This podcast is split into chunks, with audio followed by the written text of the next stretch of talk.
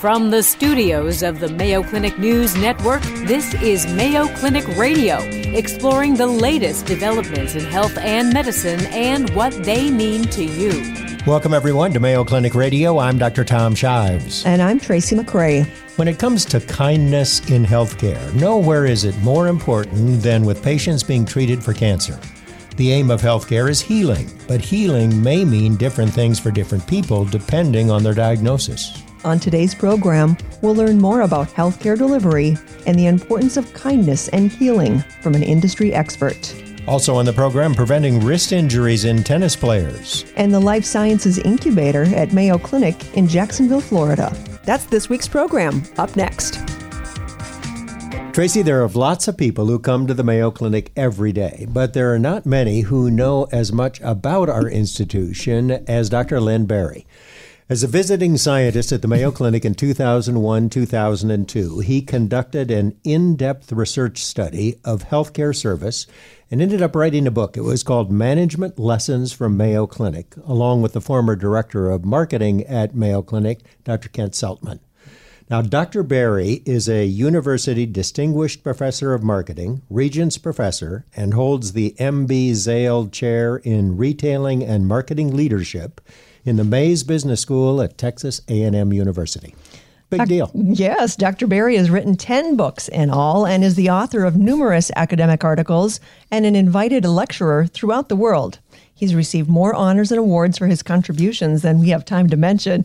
Dr. Berry has a particular interest in cancer patients and their care, and we are privileged to have him as our guest on Mayo Clinic Radio. Welcome to the program, Dr. Berry. Thank you. Dr. Berry, nice to see you. so, tell us why you're in Rochester. I, I hope for nothing uh, malady. no, I'm actually in Rochester because uh, tonight is the annual Mae Berry Service Excellence Award. Mae Berry is uh, my late mother, and um, it's an award that I created to honor my mother's memory, as well as to celebrate the uh, incredible service that I, I saw when I studied here at Mayo Clinic.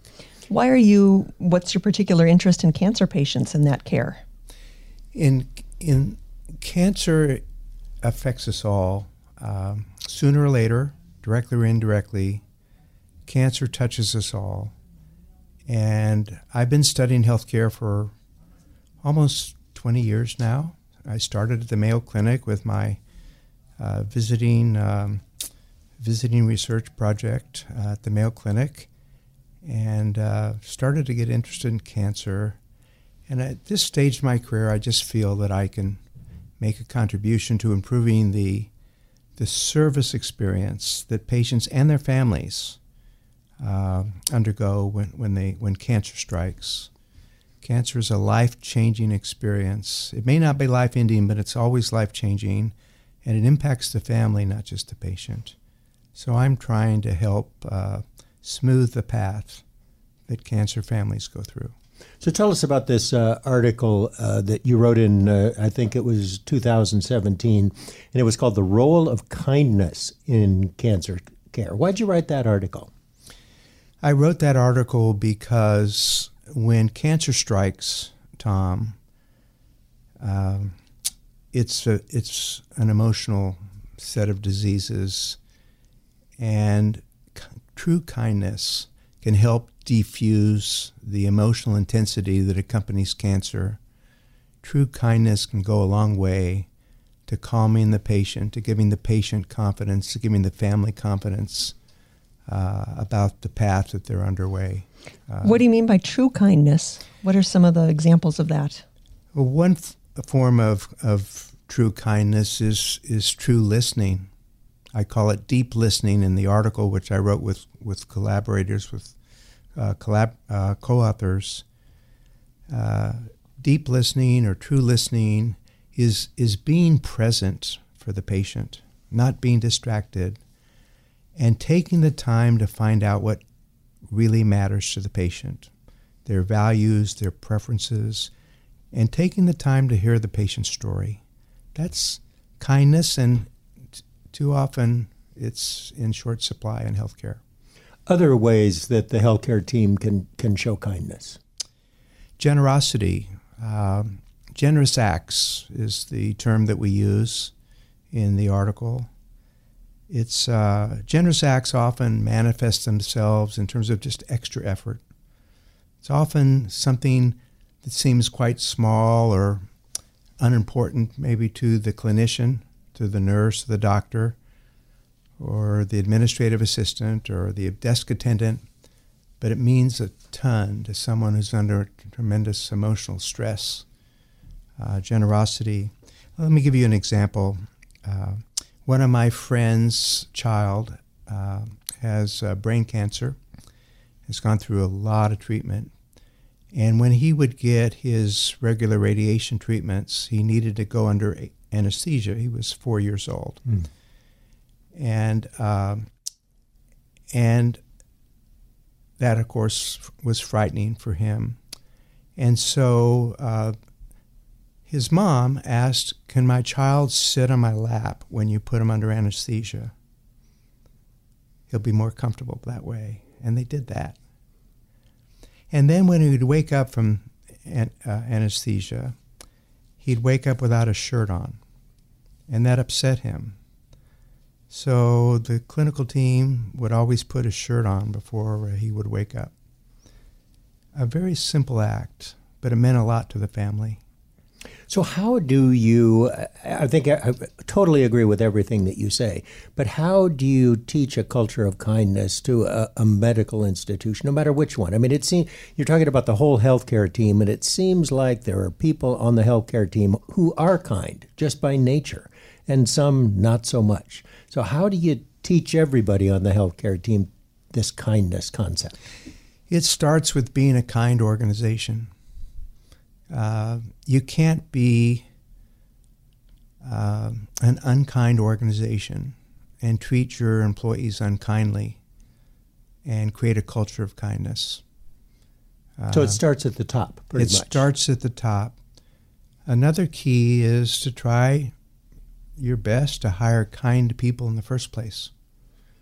That Not helps, always easy. That helps a lot, and and uh, and also not tolerating offensive behavior on the part of the staff. So if you make a mistake in the hiring and you have someone that's rude, that's unkind, either to their colleagues or to the patients or both, families, you need to uh, take that person out of the organization. Have the courage to do that.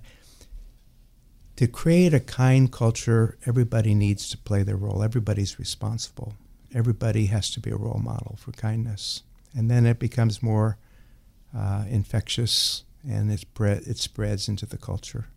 If someone is not kind to a patient or to a family, whose job is it? Whose responsibility is it to take that person aside and, and talk to them about kindness? Hopefully, I mean, that's so difficult.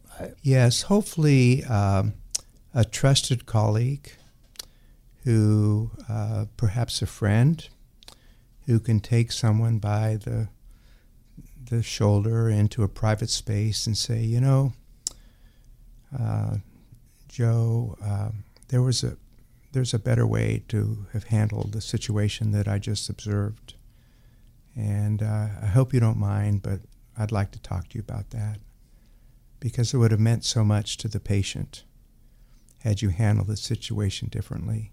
And I think it would have meant more to you in reflecting on the day when you think back on the day today. Uh, so we need mentors to build a culture of kindness. We need role models, not only at the top, but in the middle. Because in a big organization such as Mayo Clinic, everybody works for middle management. They don't work for the CEO, they work for their supervisor, their immediate supervisor on the day to day basis. Who did you want to read this article? I mean, is this for everybody on the healthcare team?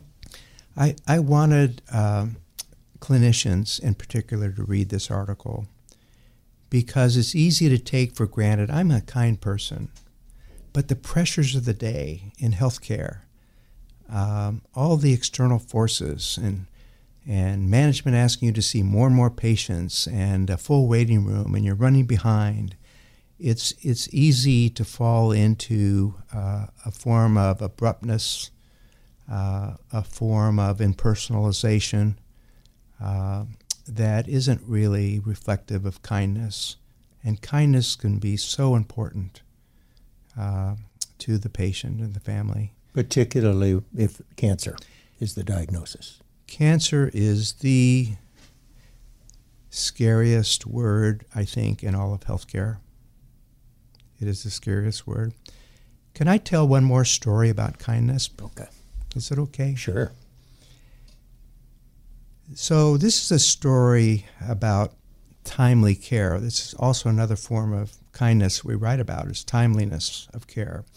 Because when patients are really stressed and emotionally uh, uptight, they're waiting for an appointment, they're waiting for a test result. Uh, timeliness is, is, is, is, is critical. Uh, undue waiting is suffering. And so, one of the patients I interviewed in my research on cancer care was a patient that was treated here at the Mayo Clinic. And the patient had had surgery for his cancer and had an appointment the very next day uh, with his surgeon uh, to review the lab results and the imaging that had been done the day before. And he was particularly nervous the night before this appointment. Are they going to find some cancer again? He was really upset. He just couldn't function that night. And just before, dinner, he got an email from his surgeon. And his surgeon in the email said, All the tests look good. That was such a kind act. I wanted to tell this story because that surgeon was you, Tom. I'm so glad we invited Is him. Is that true?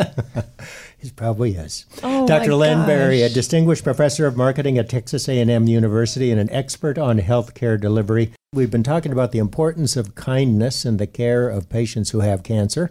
And now we want to talk about a different article that Dr. Berry has also written, and it's called Putting Healing Back at the Center of Healthcare. Mm-hmm. Putting Healing Back at the Center of Healthcare, with co author Dr. Rana Awdish. Now, She's written a book that was called In Shock My Journey from Death to Recovery and the Redemptive Power of Hope. She was your co author on this article, right? Yes. So tell us about this doctor and this book. I have not read the book, but I've looked at some of the reviews and it sounds fascinating. It's uh, not only one of the best healthcare books I've ever read in my in my uh, career. It's one of the best books I've ever read. I highly recommend this book. It's a beautiful book about a critical care uh, physician, ICU physician specialist. Uh, works at Henry Ford Health System in Detroit. She's seven months pregnant, and she's eating dinner out at a restaurant with a friend, and suddenly she has very sharp pains in her in her stomach, and they rush her to the ER. And it turns out that um, she has a very serious condition related to her pregnancy. Uh, I won't spoil the story for those who will read the book, uh, which I hope will be a lot of people listening to the show. Uh, but she wound up being a patient in her own hospital for months, a number of surgeries later, and she came very close to dying. In fact, one of the chapters in, the, in her book is about when she died, even though she didn't. She came that close. Um, and what's so powerful about this book, Tom, is you have a physician that's used to treating critically ill patients, an ICU physician, who herself becomes critically ill and has the experience of being a patient and hearing everything that goes on, seeing everything goes on in her own hospital, and writing a really brave and honest book about what went right and what didn't go right. And she admits in her book, I'll just finish with this story. She admits in her book that she, as a physician, used to say a lot of the same things that she overheard as a patient that she would say that offended her, such as, You're trying to die on us, or the patient is circling the drain. And she used to say that. And uh, her illness, her experience has changed the way she practices medicine. Well, I would expect that's the title, putting healing back at the center of healthcare. Then that makes sense that she would be your co-author. Yes, she and I have written a lot. We've become very close friends. I, she's a brilliant, brilliant person, a, well, a, wonderful writer. Why do you propose, why does she propose that healing needs to be put back into healthcare? Because we're losing sight of that in healthcare. Healthcare is becoming, uh, not in every health system, but in many, too corporate, too businesslike, too financially driven, too fearful of the future. You know, if this political thing happens or that political thing happens, and uh, we're losing sight of the sacredness of healthcare the healthcare is to heal. And when we talk, when we write about healing in this article, we write about healing more broadly. Healing isn't just about cure, because sometimes cure is impossible. Healing is about healing the patient holistically, healing the patient physically if possible, helping the patient heal emotionally, helping the patient heal spiritually. And so we write about healing uh, in multiple dimensions rather than just as a physical uh, type of healing. So, as you put it in your article, healthcare is becoming less focused on the intrinsic goal of healing and more on external forces that impede it, the forces that you just talked about. Yes. Now, uh, uh her, the title of her book again is "In Shock: My Journey from Death to the Recover to Recovery and the Redemptive Power of Hope." And I know you wanted to talk to us about the, the two different types of hope. Yes, the type of hope that is most uh, familiar in healthcare is hope that we call focused hope. And focused hope is focused on the future, a future goal, the goal of remission or the goal of cure, the goal of getting my life back to where it was before I got sick. That's focused hope. And in healthcare, that's the oftentimes the only kind of hope we think about, which is unfortunate because if cure isn't possible, if remission from a cancer isn't possible, then um, we fear, oftentimes as physicians, uh, we fear that the patient will give up hope if we can't really uh, cure the patient physically. So that's focused hope. That's focused hope. But in fact, there's uh, there's several different kinds of hope that a physician can help a patient and a family gravitate to over time. It's not easy. It's not an easy journey. And the type of hope uh, that's possible, even if cure isn't, we call intrinsic hope. And intrinsic hope is centered on the present. It's more of a reflective type of hope. Hope for a good day. Hope for seeing my grandchildren today. Hope for uh, eating a delicious dinner that my spouse prepares, my favorite dinner at my, in my home today, rather than being in the hospital. So, intrinsic hope, when people are seriously ill, becomes a really powerful form of healing when cure isn't possible. But, Tom, people are alive until they're not. And we can do so, such a better job in healthcare in helping people live higher quality days of life as long as they're alive. And that's what intrinsic hope is about. And finally, there's a third type of hope, uh, an even higher level of hope. And we call that uh, freedom hope, hope for freedom. And that's when someone is so seriously ill and in so much pain, and the family is in so much pain, emotional pain, that it's just time to free the patient. Free the patient from the hospital, free the patient from all the treatments, free the patient from the pain, and free the family. And so uh, we think of hope in multiple dimensions, not just hope for cure. So inspiring to listen to you. Thank you. Dr. Len Berry, distinguished professor of marketing at Texas A&M University and an expert and respected authority on healthcare delivery with great advice for anyone involved in the care of uh, patients. Number one, all patients need healing. And number two, nowhere is kindness more important than in caring for patients with cancer. Thanks for joining us, Dr. Berry. Thank you. Still to come on Mayo Clinic Radio, preventing wrist injuries in tennis players. And we'll learn about the Life Sciences Incubator at Mayo Clinic in Jacksonville, Florida. And now, with the latest health and medical news, here's Vivian Williams. Hi, I'm Vivian Williams for the Mayo Clinic News Network. In mid May, the World Health Organization released guidelines to help people reduce their risk of cognitive decline and dementia, including Alzheimer's disease. Dr. Ronald Petersen, director of the Mayo Clinic Alzheimer's Disease Research Center, was part of the panel of experts who created the guidelines. Dr. Petersen says the WHO guidelines are primarily intended to instruct people, doctors, and societies on what they can do with their lifestyle to reduce the likelihood of developing cognitive impairment in the future. He has a few things that you can do that may not prevent Alzheimer's disease, but may delay its onset and slow its progression if it develops. Number one is physical activity. Do moderate aerobic exercise. That's 150 minutes a week. So 50 minutes three times or 30 minutes five times. Do things like vigorous walking, swimming, jogging, stuff like that. Number two is staying intellectually active. And number three is diet. Dr. Petersen says most people recommend the Mediterranean diet. So eat a diet full of fruits and veggies, fish, healthy oils like olive oil, whole grains, and less meat and saturated fat. He says as we gain more information about our lifestyle over our general health, he thinks it's important to realize that the brain is also in that picture.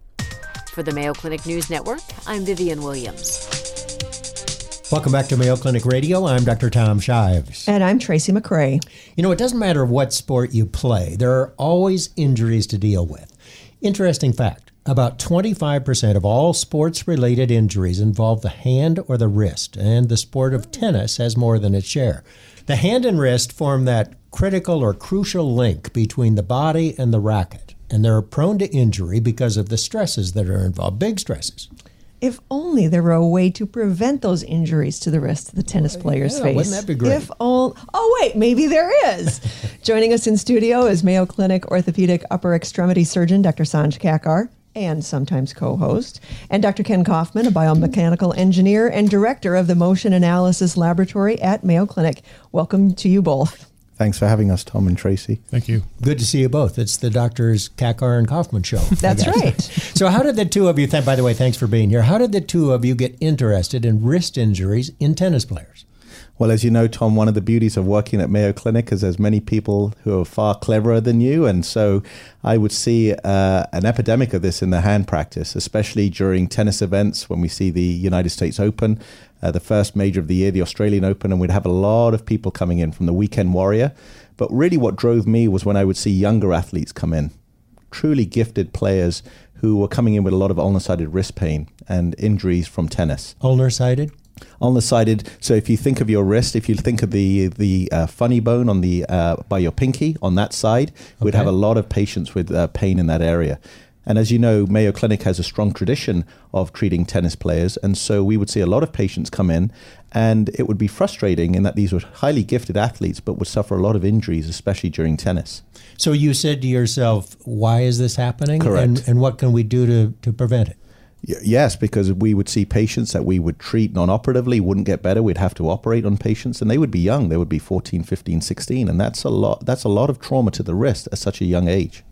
And how did you get Dr. Kaufman involved, biomechanical engineer? Well, as you know, Dr. Kaufman is a world expert in biomechanical uh, principles and uh, has done a lot, for example, in baseball. And so I, I simply, over a coffee, said, uh, Dr. Kaufman, we have this problem. How can, uh, how can we help? How can you help us? And what did you say? I said we'd be happy to help. Um, we do a lot of studies of humans moving, and this is just another aspect of what we do. So, what, well, what is it that humans are doing when they're playing tennis that causes this problem? Well, there's there's a few causes of why patients have uh, problems, uh, especially not not just tennis, but in terms of racket sports. Number one is their mechanics are poor. Um, you know, some some of the athletes haven't had proper coaching. Uh, the equipment can be poor. It can be hand me downs from a, an older sibling or, or a, a, um, a, parent. And also, now, if you see, there's 75 million tennis players in the world. And a lot of these are the younger age groups. And they're hitting balls for excessive number of hours that their body simply isn't used to as they're growing. So there is a, a multitude of reasons for why we're seeing this. You're saying mostly it's overuse. It tends to be uh, mostly overuse, yes, and it can be pertaining to how your grip is. There's certain grips, for example, an Eastern grip and the way you grip your racket will give you pain on the side of your thumb. A Western grip will give you pain on the small finger side of your wrist. So simple grip changes can affect where you get injuries. And is this where Dr. Kaufman came in? Yeah, so Dr. Kaufman will speak more, much more eloquently than I can in this, but he has an amazing ability in his lab and his team at really capturing down the tennis stroke to the minutiae of detail that one needs to see what's happening at that split second for when you're hitting the ball. So tell us about that, Dr. Kaufman. What have you figured out? Well, we're just starting our program with Dr. Kakar, so we um, are just uh, trying to build the program. But uh, from what we uh, understand about the tennis stroke, people who are experienced have a different mechanics when they hit the, the ball versus people who are don't have that experience, and that leads to the injuries. So, for example, the people that are experienced tend to do eccentric con- or concentric contractions uh, when they're hitting the ball, whereas people who are not experienced do eccentric contractions, which tend to dam- damage the muscle more. Do you know what that means? No. Me neither. Can you explain that? so, a concentric contraction means as the muscle is contracting, it's getting shorter. Eccentric means as the muscle is contracting, it's getting longer. So, if we're if we're have full force on the muscle and we're stretching the muscle, it's causing the muscle fibers to tear. And is this is this a problem for tennis players? Muscle tears? Uh, it's ma- mainly tendon tears. So the muscle is the power that's pulling the rope. If you think of the rope as the tendon, so we lo- see a lot of, for example, called extensor carpi ulnaris or ECU tendon problems, which is on the ul- which is on the pinky side. So, for example, with a top spin or the double-handed backhand, these patients can have pain with this. And it was so apparent to us that we reached out to the United States Tennis Association and working with their scientific com- uh, committee, they've actually supported and endorsed our study, providing funding for us to do this at Mayo Clinic. So you think if you teach people a better way to, to grip the racket or a better way to, to use the racket that you can prevent some of these injuries?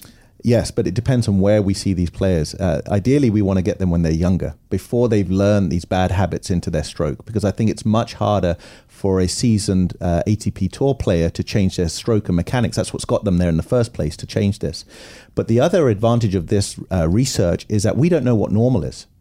And so when we see players and we're trying to rehab them back to uh, their play from injury after surgery or before surgery. How do we do that? We don't have objective guidelines.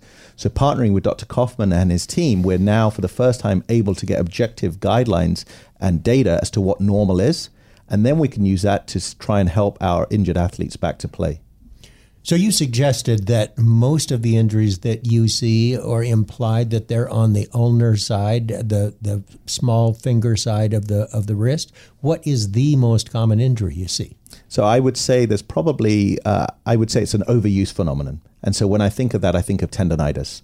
And I would say there's two main areas, num- namely on the uh, small finger side, the ECU tendon, and on the thumb side, uh, um, called de Quervain's tenosynovitis. I would say they're the most common injuries that we see. Tendonitis, Tendonitis. inflammation of the tendon caused by overuse. Correct.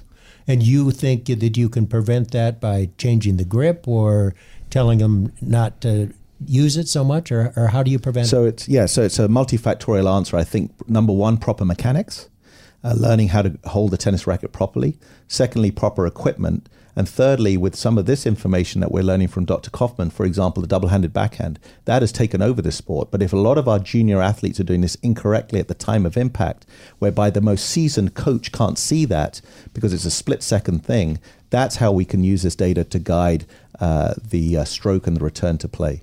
Are you saying possibly everyone who plays tennis needs to change the way they hold the racket? Is that no, what you're saying? No, not everybody. I mean, if you're out there playing with no problems, I think it's fine. But I think what spurred this uh, this interest of mine is seeing the younger athletes come in with problems and injuries. And you know, when I was 10, 11, n- never did I have an overuse type of injury.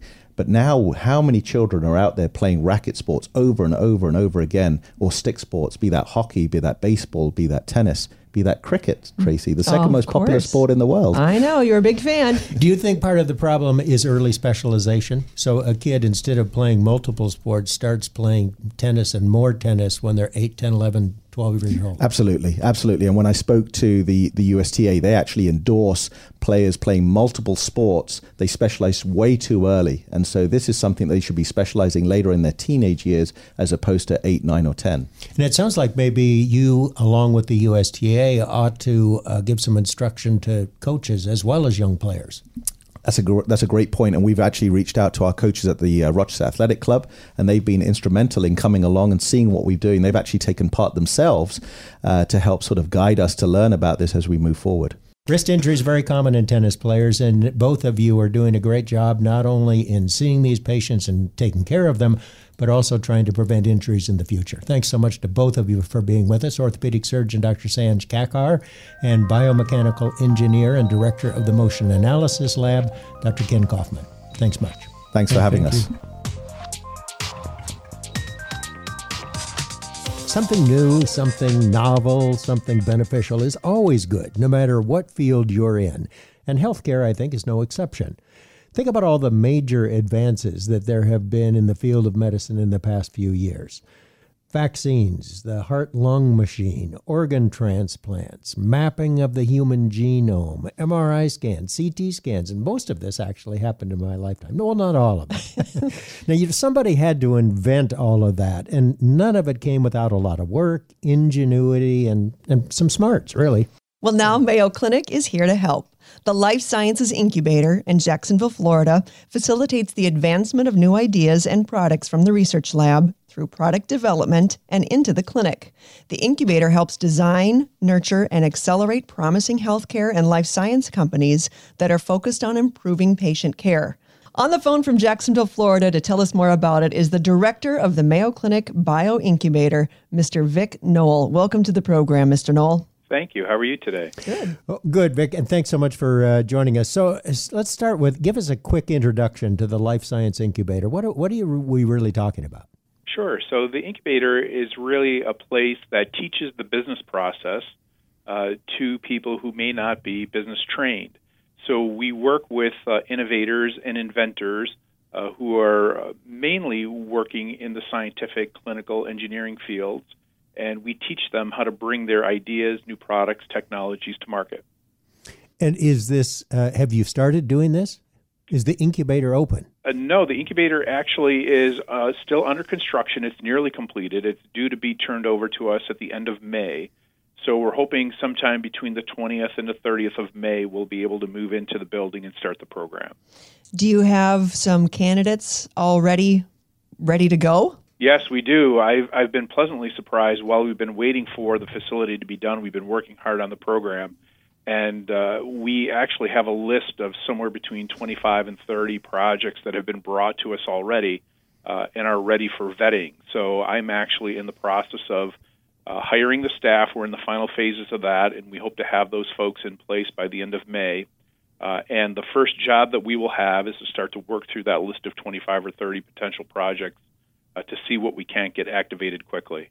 How do you teach a doctor or a researcher or a medical mind person to become a business person? Think like a businessman. Well, actually, what we what we start with is something called Idea Lab, and and really in the Idea Lab, what we're trying to do is get whatever they have uh, from their heads onto a piece of paper. So typically, when folks come to us, they'll just have an idea, or they'll have a challenge or an opportunity that they're thinking about. In some cases, they may have a, a crude product prototype uh, that they're working with. And so, in Idea Lab, what we're trying to do is to identify the problem that they're trying to solve um, understand what their solution is, and then start to quickly move uh, the idea onto paper, from paper into prototype, and then from prototype into business model. So as we're doing that, what we're doing is we're kind of teaching them um, all the things, the fundamental things that they need to understand in order to build that business model. Things like assessing the market and looking at competitive dynamics and uh, actually doing the engineering on whatever their product or, or their technology is, the customer validation. Uh, and typically, how we do that is through a combination of uh, academic education um, that is supplemented with deep dives that uh, that are taught by subject matter experts that we bring into the incubator. And it's very important in our program to have student engagement as well. So typically, what we'll do is bring in uh, MBA students, engineering students from outside, uh, to help us to work on those projects as we're activating them. And and how many people work at your facility and and how do you hire the people? I mean, it sounds like you need experts in in a diverse number of fields. Sure. So the the core staff when we open will be five people. It'll be myself. I'll have a project portfolio manager. I'll have an operations manager who basically manages the space itself. We'll have a marketing person. Um, and then we're connected to other Mayo Clinic resources as well. So we're connected very closely to the Office of Entrepreneurship. So that director will be located uh, in the incubator. Um, we have a liaison to Mayo Clinic Ventures who will be working with us, and a liaison to the business development team. Uh, so, in addition to that core team, what I've been doing over the last several months is to build an external network uh, of service providers that will help us as we're activating these projects as well. So, people who have uh, expertise in, in legal, accounting, finance, marketing, regulatory, IT, uh, all of those fundamentals that uh, will be needed to develop a project to hopefully uh, eventually create a business. Uh, those resources that aren't really resident on the Mayo Clinic campus that we could easily pull in and out.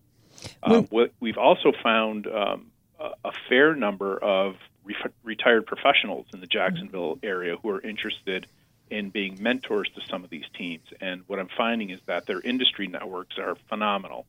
Uh, so our plan is to use that uh, that network of, of mentors as well to help us.